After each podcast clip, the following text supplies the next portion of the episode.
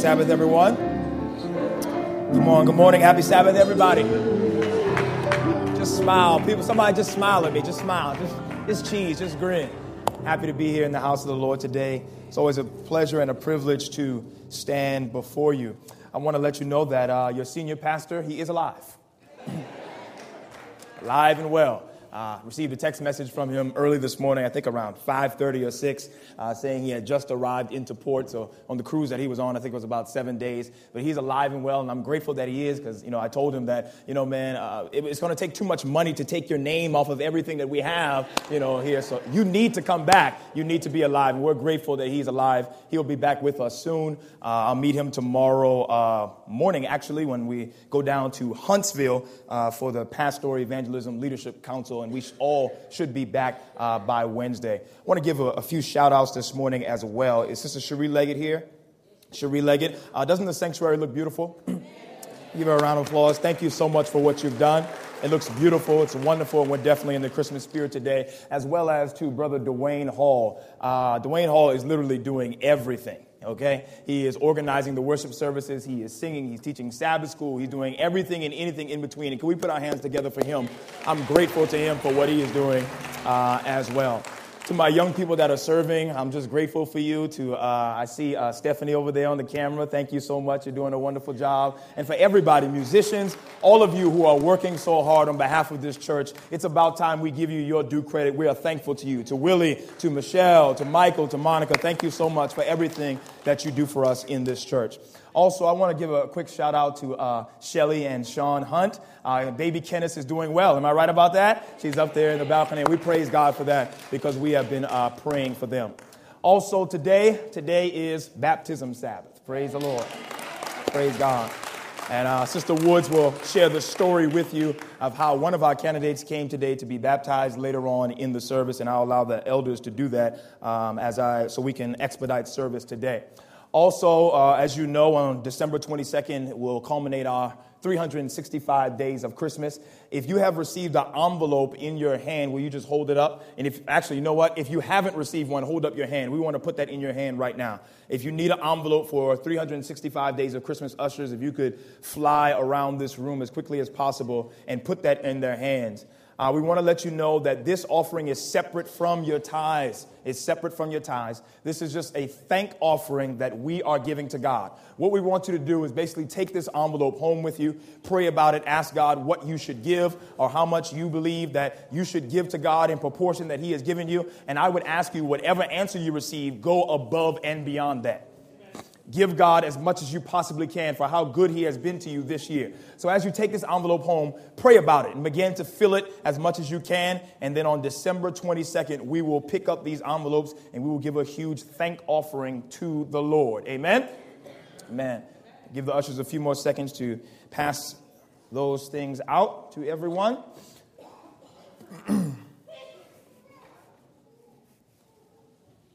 Amen. Amen. This morning, we are going to continue our series on the blueprint and on the sanctuary. And you probably can tell by the sound of my voice a little bit, I kind of just went uh, too far uh, this morning. Uh, uh, but I pray that uh, God will keep me in the next few moments. I've actually told myself, if you don't mind, I'm going to try to stick as close to my notes as I possibly can. I'm going to try to stick in the pocket today. Uh, for any of my football fans out there, you'll know that if the quarterback has a good offensive line, as long as he stays in the pocket, all he's got to do is throw the ball. He don't got to worry about anything. But the moment he leaves outside of the pocket and he, he, he leaves his protection, that's when he has to run for his life. All right? And so today, I don't want to keep you long. I don't want to preach for two and three hours. And mind you, I can do that. Don't worry about that. I can definitely preach that long. But today, I want to stay close to the pocket and make sure that I get done what God uh, wants to be said today. Is that all right with you? Amen. We turn with me in your Bibles to the book of Exodus. The book of Exodus. Last week and the week prior, we talked about the altar of incense and how that related to prayer. And now we're moving to another article in the sanctuary, which is the veil. Which is the veil. The veil. Exodus chapter 26, and we'll begin at verse 31, and we'll end up at verse 33. Exodus chapter 26, and verse 31 through 33. Here's what the Word of God says Make a curtain of blue, purple, and scarlet yarn, and finely twisted linen with cherubim. With what? Cherubim. Woven into it by a skilled worker. Hang it with gold hooks on four posts of acacia wood, overlaid with gold, and standing on four silver bases. Hang the curtain from the clasps and place the ark of the covenant law behind the curtain. The curtain will separate the holy place from the most holy place. Will you consider the subject today hide and seek? Hide and seek. Let's pray. Father, today, I know that my Redeemer lives. And I will see him one day. Today, O oh Lord, we pray that you may make yourself known, that you may show up, show out, and show off. And right now, in these next few moments, I ask that you remove me from the scene. As usual, God, there is clearly nothing that I can say that can help anybody in their walk in life. But, oh God, I believe if you were to speak today, somebody's life could be changed. Will you help us now? Will you show up, God? Will you not disappoint us? Bless us indeed. In Jesus' name we do pray. Amen. Amen. One brief, one more announcement before we go forward today. I have to recognize one couple. We have a, a newly uh, married couple in our audience today. Uh, will Mr. and Mrs. Richard Tibbs please stand? Will you please stand? Amen. Amen. God bless you. We're happy to have you. And the counsel I would give to you today is what God has put together, let no man put asunder. Amen. God bless you. God bless you. Hide and seek, hide and seek. In the tabernacle, there was a beautiful veil that separated the holy place from the most holy place. The Bible says that it was blue, it was purple, it was scarlet, it was hung on gold hooks, and a skilled worker had embroidered a beautiful depiction of cherubim angels on it, something that was probably similar to what was already crafted onto the Ark of Covenant already. Now, this veil is significant and very much important, mainly because it symbolized a stop sign for the priest. That as he did his work in the courtyard and finally moved into the sanctuary, when he came to the veil, he realized he could go no further. In fact, he could not only, he could only go in on one day out of the year, and that was the day of atonement any other time, if he peeked in behind that veil, or he tried to sneak in unawares, or he tried to look inside to see what was there, immediately the Bible says that he would drop dead.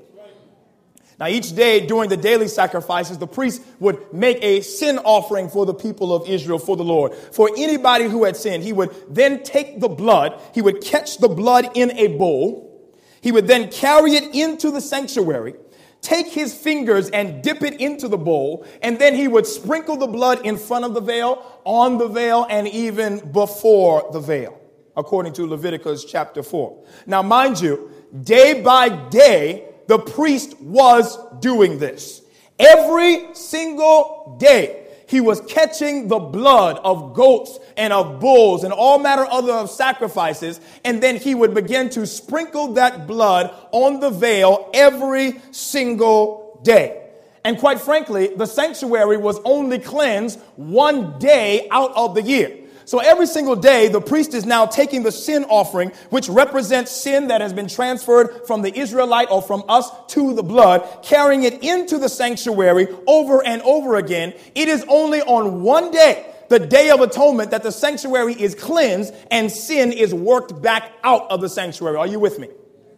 So for 364 days out of the year, the priest is taking blood into the sanctuary.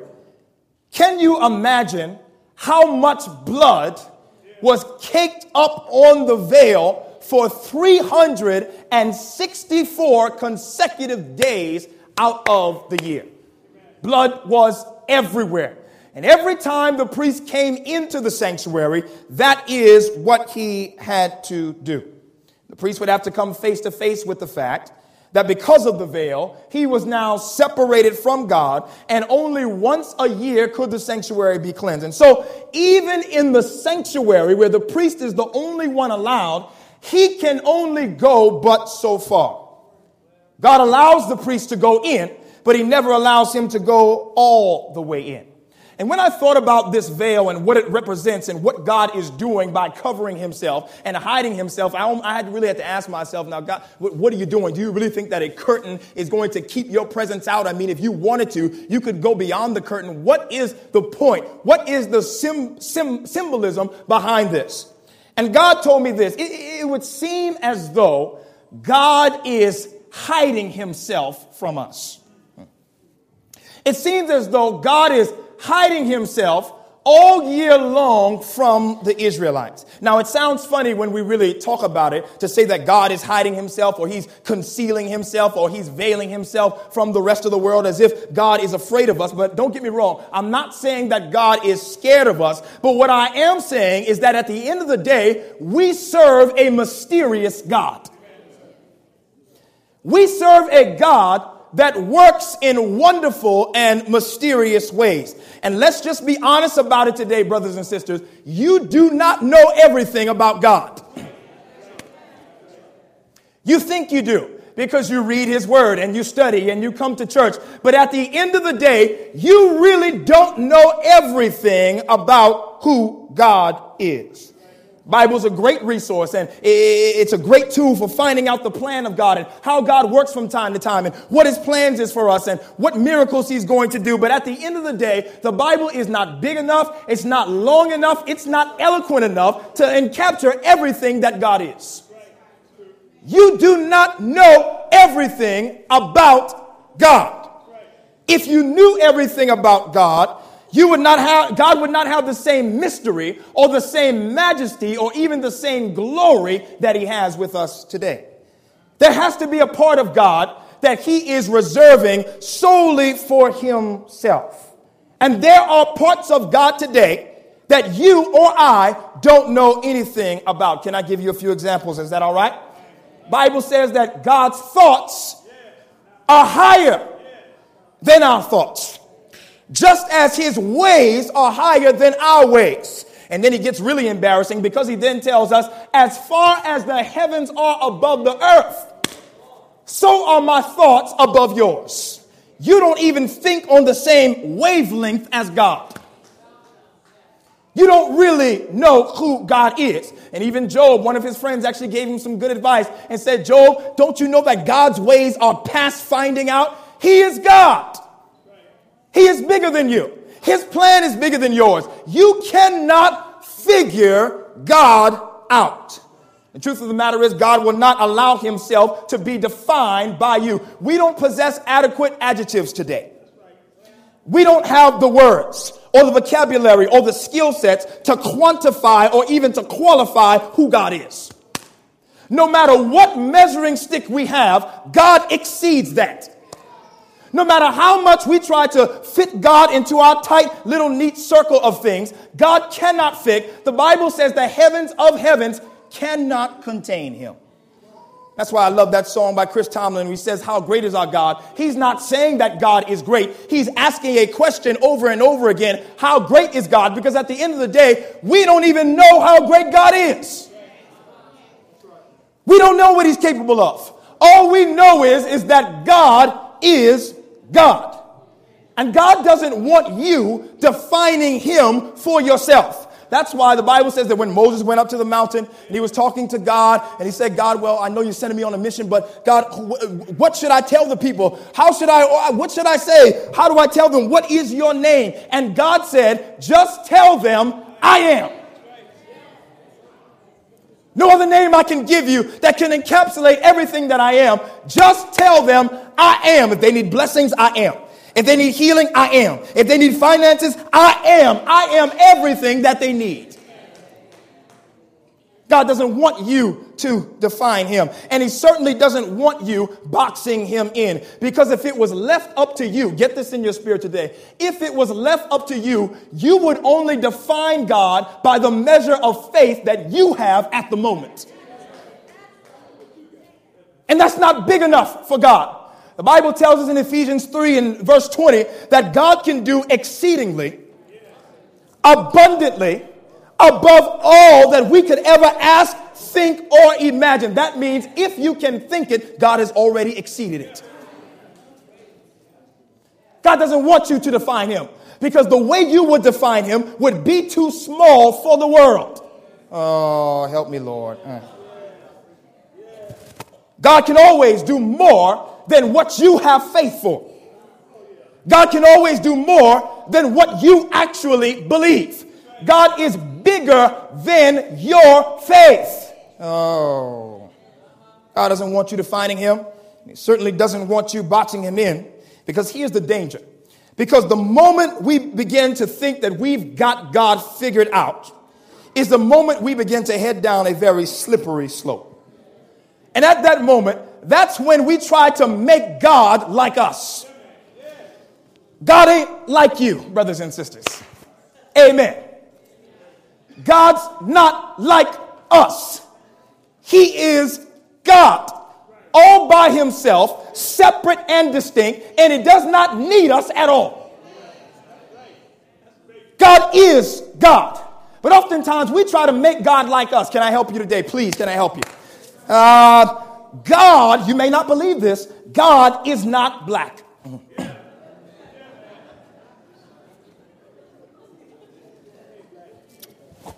Amen. I know we see texts of scripture where it seems like God's elements of his character and personality traits would seem to dictate that he is a brother and he got soul, but God is not black. Amen.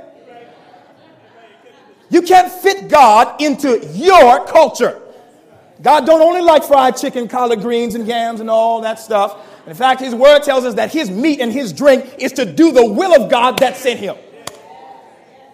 God's different from us. God ain't black, and he certainly, get this, God is not Adventist. Oh, oh okay. Now y'all gonna really get mad with me. Uh-huh. God is not Adventist. Now, technically, if you really want to break this down, certainly God is Adventist because I believe that God believes in the second coming of Christ. But at the end of the day, God is not going to box himself in into one denomination. He is not the God only of Adventists. Christ died not only for us, Christ died for the world. Uh, I had to say this in the earlier service as well. People always ask me all the time, you know, if, if Christ was on earth today, well, what church would he join? He would not join any church. Christ would be walking and allow people to follow him. He would start his own ministry. Oh, yeah, yeah, yeah, yeah, yeah, yeah. Y'all want him to be Adventist, don't lie. Uh-huh. You really got to break this thing down, to be honest with you. Christ was, God, God, Christ was not black, but he was Palestinian and if we really had to choose a denomination or a religion, Christ was a Jew. But God, in the big sense, does not fit into any denomination or any religion. The box is too small for him. He is God. Okay, okay, okay. Even when we bring God down to our level, sometimes we, we bring God down to our level so much that we begin to believe that the things that we value have to be the same things that God values. And that's not true. And oftentimes we end up saying things that God never said. Well, Pastor, you know, the Bible says that cleanliness is next to godliness. Really? That's not in the Word. Oh, some of y'all thought it. Yeah, yeah. It's not in the Word. Holiness is next to godliness. Righteousness is next to godliness. Christ's merits are close to godliness. Oh, but get this one uh, uh, God don't like ugly.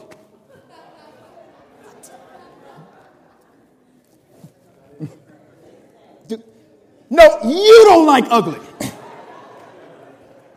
God never said that. And frankly, I believe today that God does not create anything that is ugly anyway. It may not be attractive to you, but God don't make ugly. Okay, all right, all right, all right. How about this? Sometimes we make God our own personal attack dog. Somebody get on our nerves, or they bother us, or they step on our toes, or they sit in our seat. We say we're going to pray on them. Like we're going to sic God, take the leash off of him, and let him go bite them in their behinds. God is not under our control. He is God.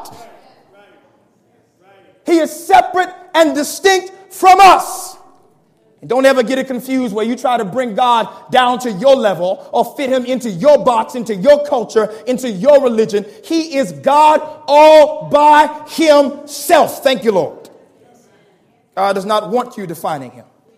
It's above you, it's beyond you. God, in some sense, must preserve the mystery about himself so that we don't get too comfortable with him. Sometimes God has to hide himself from us. Amen. Because if he's always with us all the time and we can always see him, we will take him for granted. So, yes, I believe today God has, in some sense, hidden himself from us. Can I give you a few examples?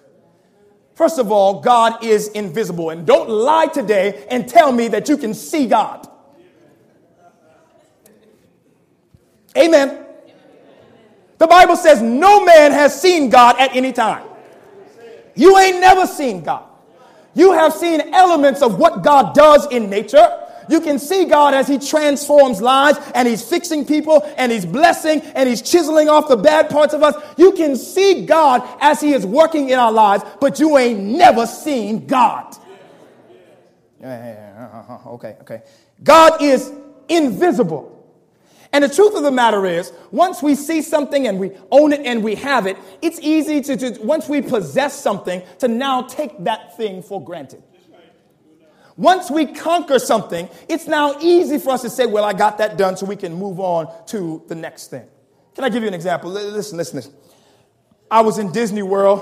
I was very young, young little boy, with my mother and I think my aunt and a few other my cousins. And I was walking with my mother in Disney World, just happy go lucky, little Johnny, just happy. And uh, my mom was next to me. She was in my sight. She was there the whole time. And I knew she was there. But then I began to just look around and, and, and see everything and see all the attractions and Mickey Mouse and Minnie Mouse. And I began to just get awestruck by everything that was going on. And then, out of the blue, I looked around and I did not see my mother. Now, I admitted this. That was the first and only time that I cried.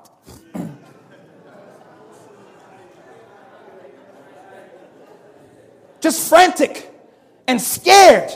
Where's mama? You can imagine a young little boy being afraid that his mother is gone in this huge amusement park. I was literally scared for my life, crying tears, shoulders moving, and everything like that. Uh, everything. scared. And I went everywhere frantically and desperately searching for my mother. And here's the thing I want to tell you, brothers and sisters. If God was visible all the time, like Whitehair here, I could always see him, he was always in front of me, then I'd immediately take you for granted. God sometimes has to hide himself from us. And I'm thankful today that God is somewhat invisible. So now I have to go out and search for him with all my heart. The Bible encourages us to do that. In Acts 17, verse 27, the Bible says that God has now set up the habitation of people so that happily they may go out and search for him and find him. Does not the Bible say, draw nigh unto me and I will draw nigh unto you? And look at what Jeremiah 29 13 says. You will seek me and find me only when you seek me with your whole heart. And so I kind of believe today, and excuse me if I have to say this, but I kind of believe that almost God is playing games with us. He's kind of playing hide and seek. Because here's what God does like any good father, uh, a father will walk in front of his little baby boy and encourage him to follow him, and then he'll walk a little bit faster so that the boy has to run to, you know, catch up with him. All right? And I feel that God does the same thing. God shows up in our lives. Boom, here I am. But then immediately, before we get too comfortable, God takes off running and says, Chase me. Come on, come on, come on, come come, come, come, come on, come on, come on, come, come, come. Constantly wanting us to run and chase after him because if he just stands there in our lives, we're going to take him for granted. We ain't never going to get it together.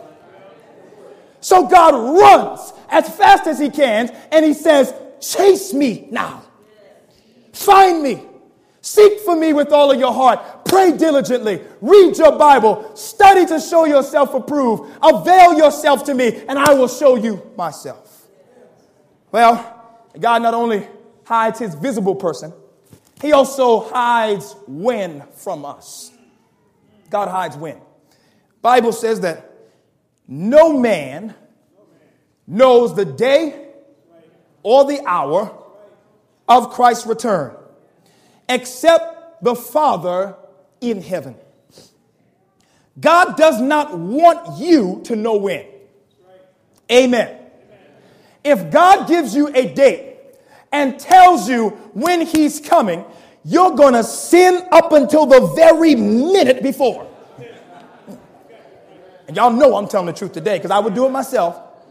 If you knew the date and the time of Christ's coming, you would sin, you would try it before you buy it, you would explore, you would take advantage of every sin and every vice that you ever wanted to do with our sinful hearts as much as we possibly could until the very moment of Christ's coming. And because God knows that, He has hidden when from us. Doesn't want you to know when. Because every day He wants you to be so desperate for Him to say to yourself, Christ could come at any moment. I got to have my life together. Christ could come tonight, and where would my soul lie? Christ could come today. All the prophecies of the scriptures would be fulfilled. I want to go with God when He comes. So God does not tell us when.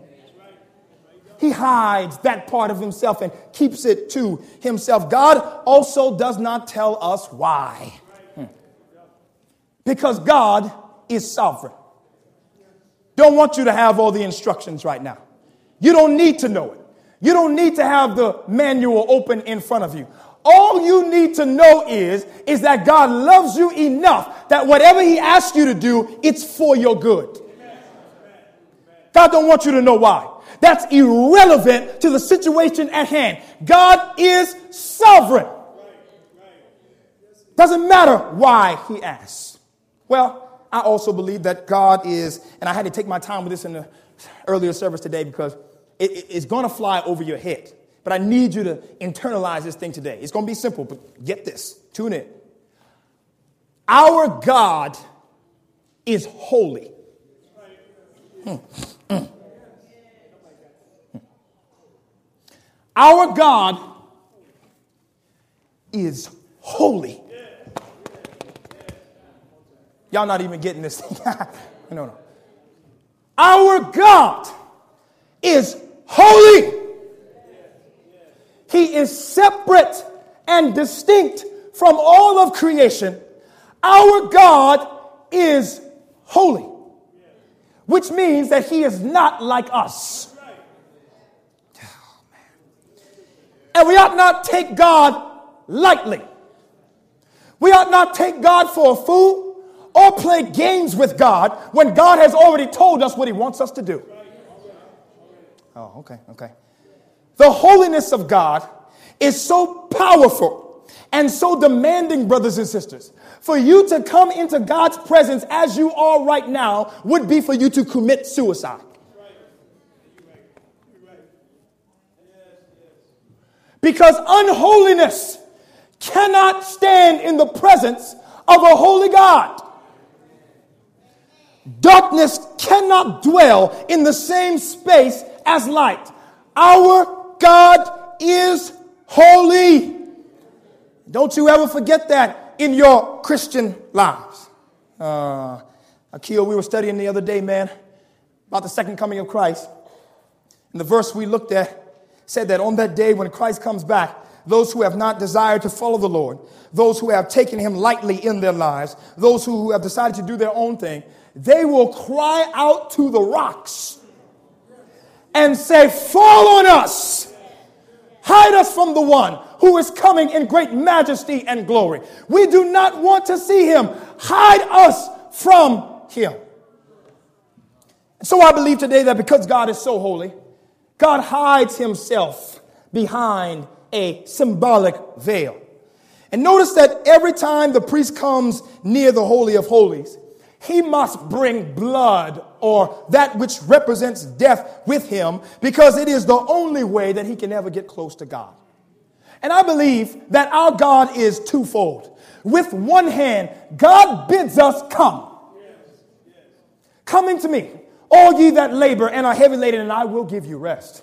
Come unto me, ye who are thirsty, and drink from the waters free of charge. You don't have to pay anything. Come, ye blessed of my Father, inherit now the place prepared for you from the foundation of the world. But I believe, with the other hand, God holds up in caution and says, Do not come near me unless you are willing to die. With one hand, God asks us, Come. But with the other, He cautions us that should you come, you must die to yourself. You can't come in God's presence the way you are. I don't care how much tithe you pay. I don't care how many times you come to church. I don't care how much you know from the scripture. Unless you have Christ covering you, you cannot come into God's presence. We serve a very holy God. Remember Uzzah, don't you? Bible says that they were carrying the ark someplace and it began to fall off, and Uzzah touched that thing and immediately he dropped dead. Some people get mad with God for that. God, God is holy. And he told him, Do not touch it. Remember when Moses asked to see God? Moses said, God, I'm tired of just talking to you like everybody else does. God, I want to see you for who you are. God said, Moses, I cannot let you see me. Because if you see me, you will die. I'll let you see my hinder parts. And even for that small portion of time that God spent with Moses, the Bible says that his face shone so brightly, they had to put a veil over him because the people could not look at him. Oh. Which really is to say today, and I'll give you this as a throwaway the more time you spend with God, the more people ought to know that you've been with God. Your, your Christianity ought to be so tangible and palpable that you almost got to hide that thing from time to time because you'll just get all uncouth in any situation. You'll start blessing people and praying for them and shouting praises to God and singing hallelujah. And I believe today that many of us Christians, we even afraid to bow our heads in the restaurant and thank God for the meal. Ah. Ah. Okay, okay. So I feel as though God does hide himself.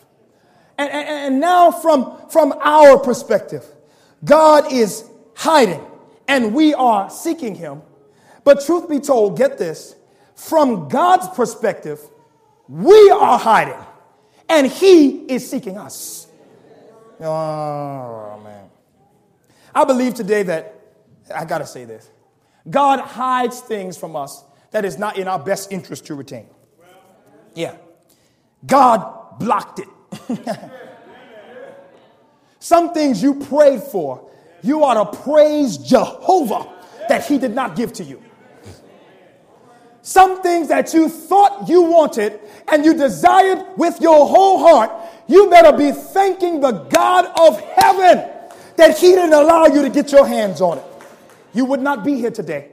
You ought to be thankful. Well, I believe that God is also seeking us as we hide from him and God hides from us so that we will seek him. And so we are kind of kind of trapped in this game of hide and seek with God each and every day.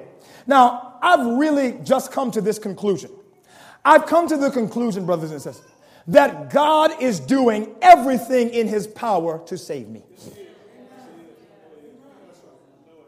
I, am believing more and more each day that God is not leaving this thing up to chance. I believe that God is furiously working so that I can be saved. I believe God is doing everything in His power to make sure that I'm with Him one day. And I believe that it all stems from the great love story that began in the book of Genesis. And many of us have forgotten this love story, and it, it, it, it, behooves us today to go back to it so I can make this point and then I'll get out of your way. But how many of you have seen that movie Taken? Good movie, man. Oh, yeah, oh, yeah, oh, yeah. Action flick, all that stuff. Story goes that this guy who's an ex CIA operative or ex FBI agent who's been trained in all the martial arts and knows how to use pretty much any weapon imaginable on earth, and type of guy you just don't want to mess with at any given point in your life. Uh, the story goes that, that his daughter wanted to go overseas and, and travel just a little bit. And he told his daughter, if you go, you got to keep these rules and this criteria, and you got to do this. Of course, his daughter did not listen. She ends up getting kidnapped. But the, the main point of the story is that this man traverses land and sea and almost insurmountable obstacles in order to save his daughter. The truth is, he would not stop at anything to make sure that he had her again. But when I watched that movie, I realized that that story even pales in comparison to how God loves us and how he seeks for us. Because now we've got to use a different measuring stick when we talk about God. We can't use the same measuring stick that we use for the movie Taken. When we talk about God, now we have to shift our minds to think about a person, a God who stepped out of eternity and into time. Hmm, okay. Now, now, now we have to talk about a God who left heavenly courts filled with countless numbers of angels and golden streets and perfect peace to come and live with us on the dusty roads of earth to feel hunger and to feel tired and to be thirsty and to get sick and deal with temptation. Now, now we have to think about a God who cannot die, but somehow chooses to die in order to save us. It does not make any sense. In fact, I believe today that the greatest manhunt in history began at creation and it has not stopped yet. Turn with me to Genesis. Uh, make this plain and I'm going to sit down. Genesis chapter 3. Just put your finger there. Genesis chapter 3. We'll come to verse 6 in a moment. Feel as though when God first began creation, He spoke everything into existence and everything every day, He, he, he called it good. But out of all that God created, He realized that something was missing. Our God of love wanted somebody who had the capability to love Him back. So God, with the, with the, with the uh, attitude of a perfectionist and the creativity of an artist, the plans of an architect, and the calculation of an engineer, God fashioned mankind, thank you, Lord, out of the dust of the earth and breathed the breath of life into his nostrils, and man became a living soul. And then God said, It's very, very good. Created Adam. But now Adam is there and he's thinking to himself, something is missing. He sees the giraffes frolicking and playing with each other in love. Sees the hippopotamus with his mate. And he's wondering to himself, what am I missing? And the Bible says that it causes him to go to sleep. Takes a rib from under him and creates Eve. And when Eve is presented to him, thank you, Lord, he says to himself, This is now bone of my bone and flesh of my flesh. And God made sure that this happy couple lived in perfect harmony. They lived in perfect peace. The environment was great. Ellen White even says that there were no thorns on the roses. There were no such thing as jagged rocks on the mountains. In fact, she says that the mountains were smoothed over in Eden. There was no pollution during that time. Animals weren't acting a fool. The lamb could lay down next to the lion without fear that he was going to get eaten. Everything was perfect. There were no rainy days. There were no foggy days. There were no dark days. Everything in Eden was perfect, and God had provided for their every need. God created them in His own image, and He loved them like they were His own. Now, the only thing we have to compare that to today, if we were to try to look for that love in the world, we have to compare that love to uh, the love of a mother to a newborn baby. That baby is small. When it's newborn, it's almost like it's a stranger. You barely know it. It's completely dependent on you. It can't do anything for itself. But a mother loves that little itty bitty stranger more than anything in the world. As my mother used to say, that mother will do anything for her, even bend over backwards for that baby to make sure that it is provided for. But here is the thing the mother does not love the baby because the baby is great. The mother just loves the baby because it is hers. God does not love us because we are great, because truth be told, we're not that great. Our righteousness is as filthy rags. We're not perfect. We're not good in any way. The stench of our sin arises to God's nostrils without the presence of Christ to mingle them with. God does not love us because we're great. God loves us because He Himself owns us. And He created us for His glory. And so, oh, help me, Lord. I got to get through this thing today. God loved Adam and Eve.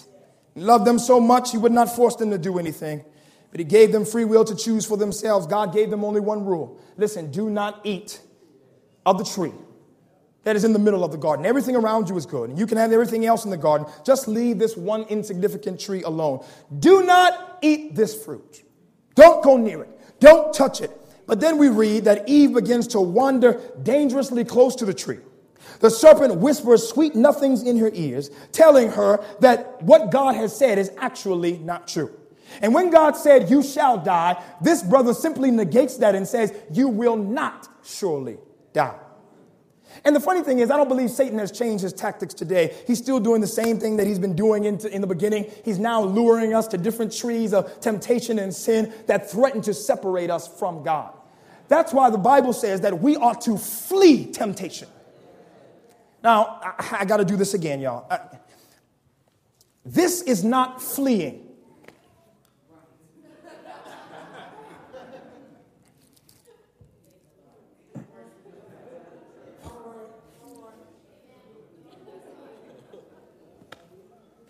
The Bible says we ought to flee temptation. We ought to run for our lives. When we see anything that may threaten to take us away from God, we run literally for our lives. Oh, y'all not with me today. We should have such a close connection with God. We should accept God at His word so much that whatever God loves, we love. And whatever God hates, we hate. If God don't like it, I don't like it either. If it don't taste good to God, well, it sure enough don't taste good to me. God don't like the smell of it, I don't like to be within 10 feet of it. Oh, man. But like Eve, I feel like we ignore the warnings and we get even closer to things and we say, hmm, I wonder. I wonder. Genesis chapter 3, verse 6. Look at it.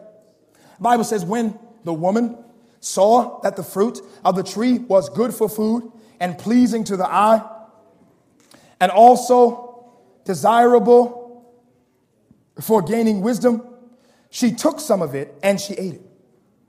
And she gave also some of it to her husband who was with her, and he ate out of it.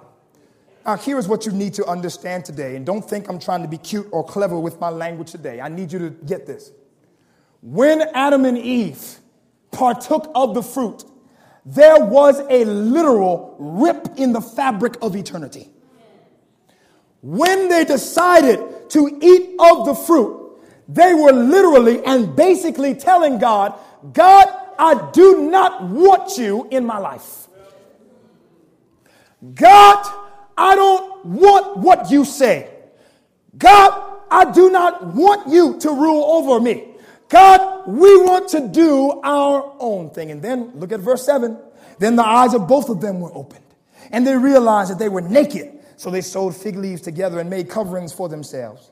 Then the man and his wife heard the sound of the Lord as he was walking in the garden in the cool of the day and hid and they hid from the Lord God among the trees in the garden. But the Lord God called out to them and said, Where are you? immediately after they eat the fruit, they think that the best thing for them to do is to run away from God. And let me explain to you how stupid and maybe even ignorant it was for them to do that. Because at the end of the day, if God had ordained it so, God would have told the trees to speak up. And the trees would have told God, oh, they're right here. Come and get them. The trees themselves would have snitched on Adam and Eve, but they thought the best thing for them to do was to hide in God's creation. And you know full well today, without me saying it, you can never hide from God. Bible says his eyes run to and fro across the earth. Uh, but what I find interesting about this story is that as soon as Adam and Eve eat from the tree, get this, get this. Literally, as soon as they eat from the tree, God is in the garden. Hmm. As soon as they take a bite, God is there. He does not wait one minute. He does not wait one second. He does not twiddle his thumbs in heaven. Immediately, as they eat of the fruit, God is in the garden saying, Where are you? Where are you? What are you doing? What have you done? Where are you? What, what, are you, what are you doing? And what I discovered today, and what you should know also, is that God never asks questions for information, only for revelation. God don't need no information. Ain't nothing you can tell him that he already know. In fact, the Bible says we're naked before the Lord anyway. And even when we come with our meager, simple prayer lives and we try to hide things from God, God already knows. So you may as well just tell him. Bible says God is there in the garden and he asked them, Where are you? Not because he needs to know, but to wake them up so that they realize what they are doing. The question was for them. It was a rhetorical question that really didn't need to be answered by God. It was a question they needed really to answer for themselves. If it was as if God was holding up a mirror to them and asking them the question, dude, what in the world are you doing? I created you in paradise. And almost if I had to take this thing to Ebonics today, it's almost like saying, man, dude, really, Adam? Really? Just gonna play me like that? I made mad good stuff for you. Paradise, peace, blessings. You were in need of nothing. And you just go, you're gonna run and, and, and hide from me like that? Where are you?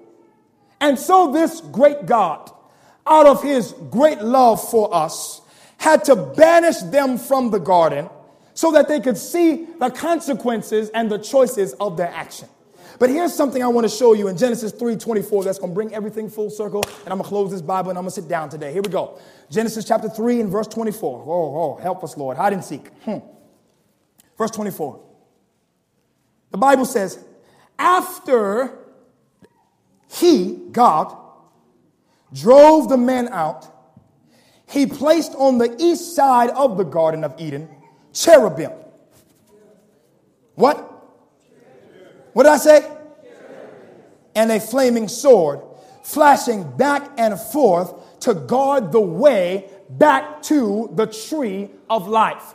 So God put an angel in front of the gate of Eden because if he allowed mankind to go and eat from the tree of life, we would be dwelling in sin eternally. Now go back to Exodus. Let me make this point. Exodus 26, verse 31. Look at what God says. Make a curtain of blue and of purple and of scarlet yarn and finely twisted linen with cherubim. With what? Woven into it by a skilled worker. So catch the scene as a priest is doing his daily ministry. He's going in and out of the sanctuary every single day. He's killing bulls and goats and lambs and every, matter every other conceivable creature and catching the blood and sticking his hands into it and putting it on the veil. He now has to look at the veil. And the Bible says that on that veil is the picture of a cherubim. Hmm. And when he sees that cherubim, it reminds him that once Adam and Eve caused us to be separated from God. It reminds him that God is holy. And we cannot come into his presence the way we are now. It reminds him that God had to banish us from himself. Because in our sinful lives, we can have nothing to do with God. Uh, and though through the years after Adam and Eve's exile from the garden, I believe that God is just not sitting in heaven waiting for everybody to return to him. I believe even in our own lives today, as we are hiding from God and we're trying to do our own thing and we're trying to live our own lives because we think we know best, I believe God is willing to play this game with us. I believe God is willing, even though we hide from Him, He is willing to go out and seek for us. The Bible says He stands at the door and He knocks. The Bible says he will stop at nothing to save us. I believe all throughout history and throughout the ages, God is literally running through the pages of Scripture trying to find and save his people. Okay, okay. So when the actual moment came, when Adam and Eve sinned, Christ went to the Father and said, Daddy, I will go down and die. But the thing that astonishes me and makes me happy today as well, that the Bible says that, that, that, that, that he is the lamb slain from the foundation of the world. Which means that before we ever sinned, the plan was already set in motion.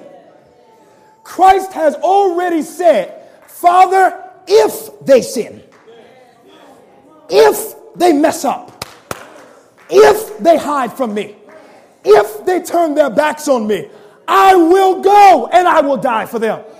So when the moment came, it was already set in motion. All Christ had to do was wait for the appropriate time and the fullness of time to come down and die for us. And so, throughout the ages in between that time, God has been working through Abraham and, and Moses and David and Solomon and Elijah, all throughout the pages of Scripture and all throughout the history. This is the story of God literally running after us, doing everything that He can to bring us back to Himself. And then the Bible says, in the fullness of time, According to God's calendar, according to his timetable, Christ came down and incarnated himself in sinful flesh. And I, I love today how Ellen White puts it. She says that Christ clothed his divinity in humanity. He literally had to cover himself with the flesh of sinful beings. A God who is, does not slumber nor sleep now has to learn how to sleep. What? A God that does not need to eat or drink to survive now has to rely on it to exist. A God who does not, who's not tempted by anything now succumbs himself, under, uh, puts himself under the pressure of temptation. How is that possible? But the Bible says Christ did it. And in the fullness of time, he came and offered up himself for us on the cross. And I got something to put on you today, and I pray to God it gets deep down in your spirit. Because oftentimes when we talk about the cross, and I, I hate it because it becomes so cliche for us now. Wearing crosses around our necks and tattooing crosses everywhere, and we don't even really understand what it means. Don't have no belief in it. Doesn't have the same power it once has for us. But little do you know how much it took God to die on the cross. Can I tell you today? I read a book called The Case for Christ, and in the 11th chapter of that book, this brother Lee Strobel, he goes and he, he talks to a medical doctor. And he says, Doctor, I want you to tell me how Jesus would have felt or what he would have went through on the cross. The doctor responds in this manner. He says, First, Christ would have suffered from hypovolemic shock caused by losing large amounts of blood at one time. And doing this thing, the heart races to pump blood, but the blood is not there to pump. And so the blood pressure drops, the kidneys begin to fail, the person becomes very thirsty and craves fluids, which is why Christ staggered all the way to Calvary that day on the Via Dolorosa because he had been whipped all night before. Then he says, The Romans would have used spikes, not nails. That's too cute. And the spikes would have been five to seven inches long and tapered with a sharp point. And they would have not put those spikes in Christ's hands because the weight of his body would have caused them to come off the cross. It literally would have ripped his flesh. So the Romans were smarter than that. They would take the spikes and put it in his wrist, which would crush his median nerve, causing excruciating pain for him.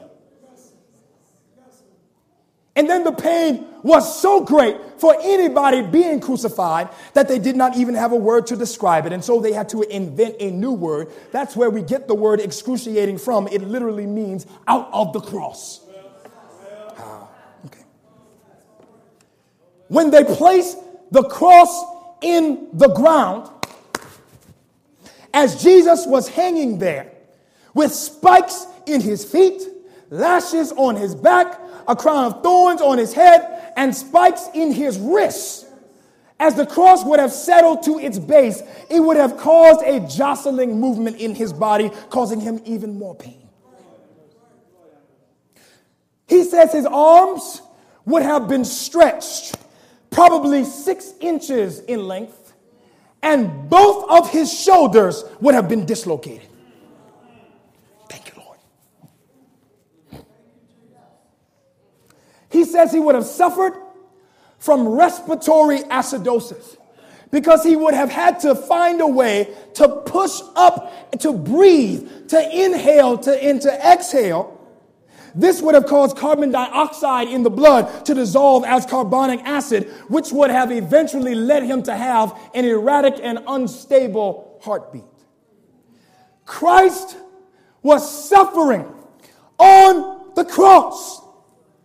I don't ever want you to get idea that this was just some cute thing.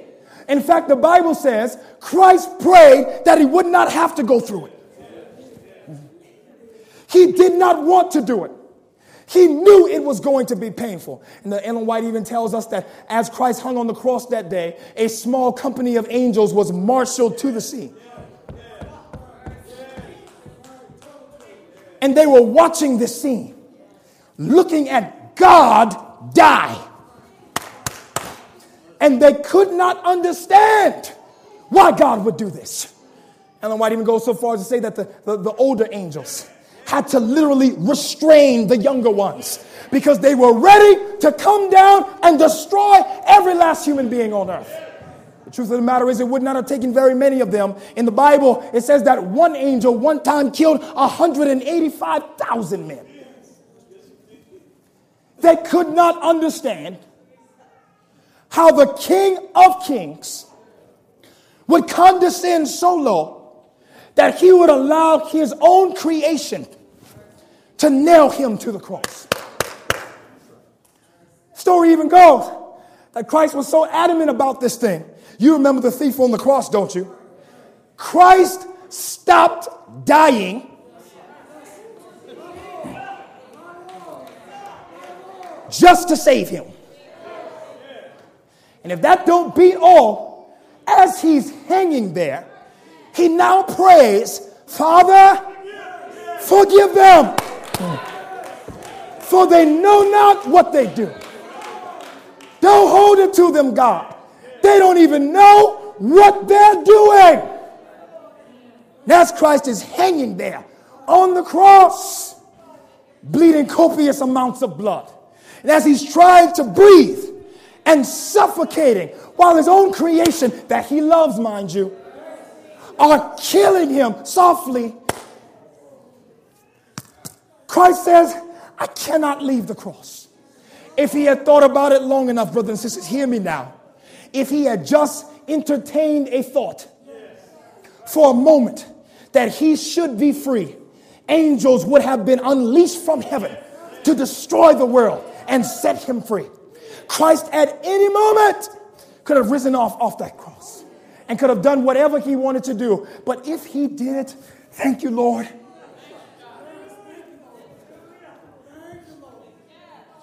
He knew that we could not be saved. He knew that this cup could not pass from him. He knew there was no other way for us to be saved. And my Savior, Jesus Christ, and I will not be ashamed of him today, died on the cross. Now that's the cross. It's not what we think today.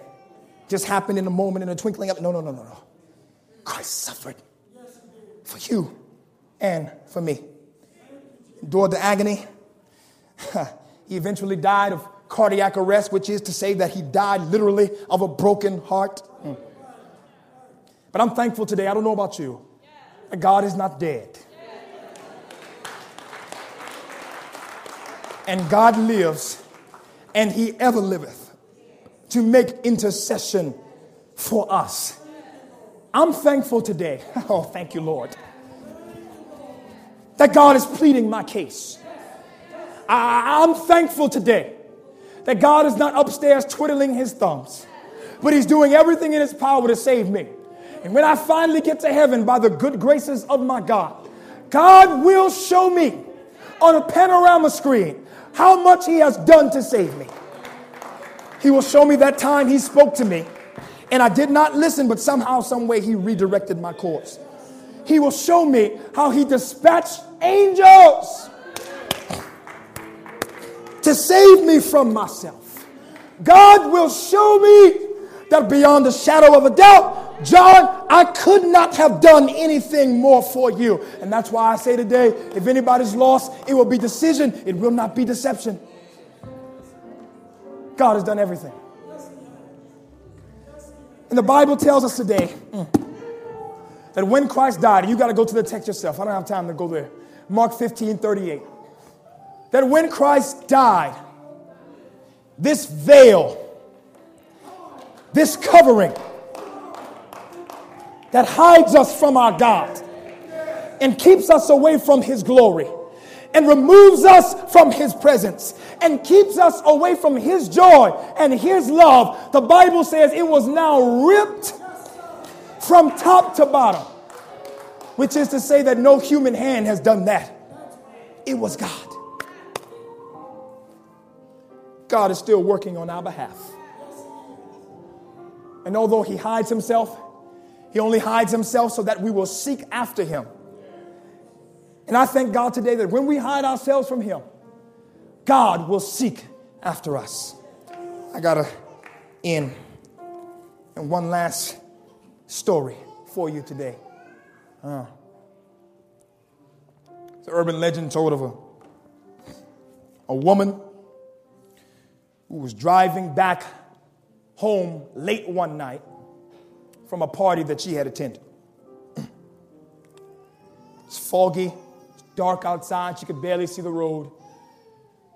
But she kept on driving, but she began to get tired. So she pulled off to an exit, went inside the gas station, and decided to get a cup of coffee. Went inside, put the coffee in the cup, and then she came up to the cashier, and immediately she noticed that, that, that something was wrong with him. He just looked disheveled, and even as he spoke to tell her how much it would be, he began to stutter and, and stammer over his words. But she reached and got her wallet, and she was about to pay him the money that was due for the cup of coffee. And as she stretched out her hand, this cashier latched onto it and grabbed it. And of course, this woman being very much afraid for her life, being a woman alone at night, she was very, very much afraid and she began to jerk her hand away. But the guy wouldn't let go at that moment. And she said, What are you doing? What's wrong with you? And the man began to stammer and stammer, You, you, you, you, you, you can't leave. Of course, the lady's afraid for her life, wondering, What, what are you talking about? I can't leave. Are you serious? Are you, you, you, you can't leave. And the lady said, I'm getting out of here. She pulled her hand away from his ran into her car and began to speed off as she got back on the highway. But in her rearview mirror, she could see this cashier leaping over the counter, bursting through the doors, and going and getting into his truck that was parked right next door to the gas station.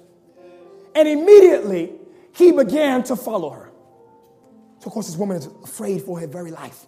She's scared now and wondering what in the world is going on. She begins to swerve all over the road and she even begins to increase her speed and, and speed up to try to get away from him. But the guy keeps speeding up and up almost till he's right on her bumper. And then he begins to flash her, his lights in her window and flash and flash and flash. And this woman is afraid for her life and she has no idea what to do.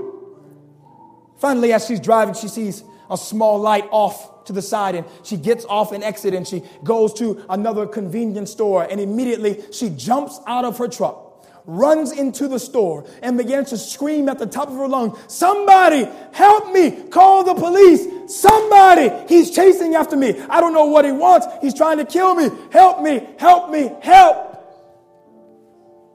Just as she's screaming, a cashier pulls up next to the gas station, screeches to the halt, jams the thing into park, bursts through the doors and comes inside. And she begins to scream even more. Now, that's him, that's him. Somebody, please call the police. Help me, help me, help me. And the brother begins to stammer instead of ma'am, ma'am, ma'am, ma'am. But he can't quite get the words out. Ma'am, ma'am, ma'am, ma'am, ma'am. He's trying to talk and trying and trying while this woman is talking and screaming at the top of her lungs. And finally, he gets the words out. Ma'am, there's somebody in your back seat.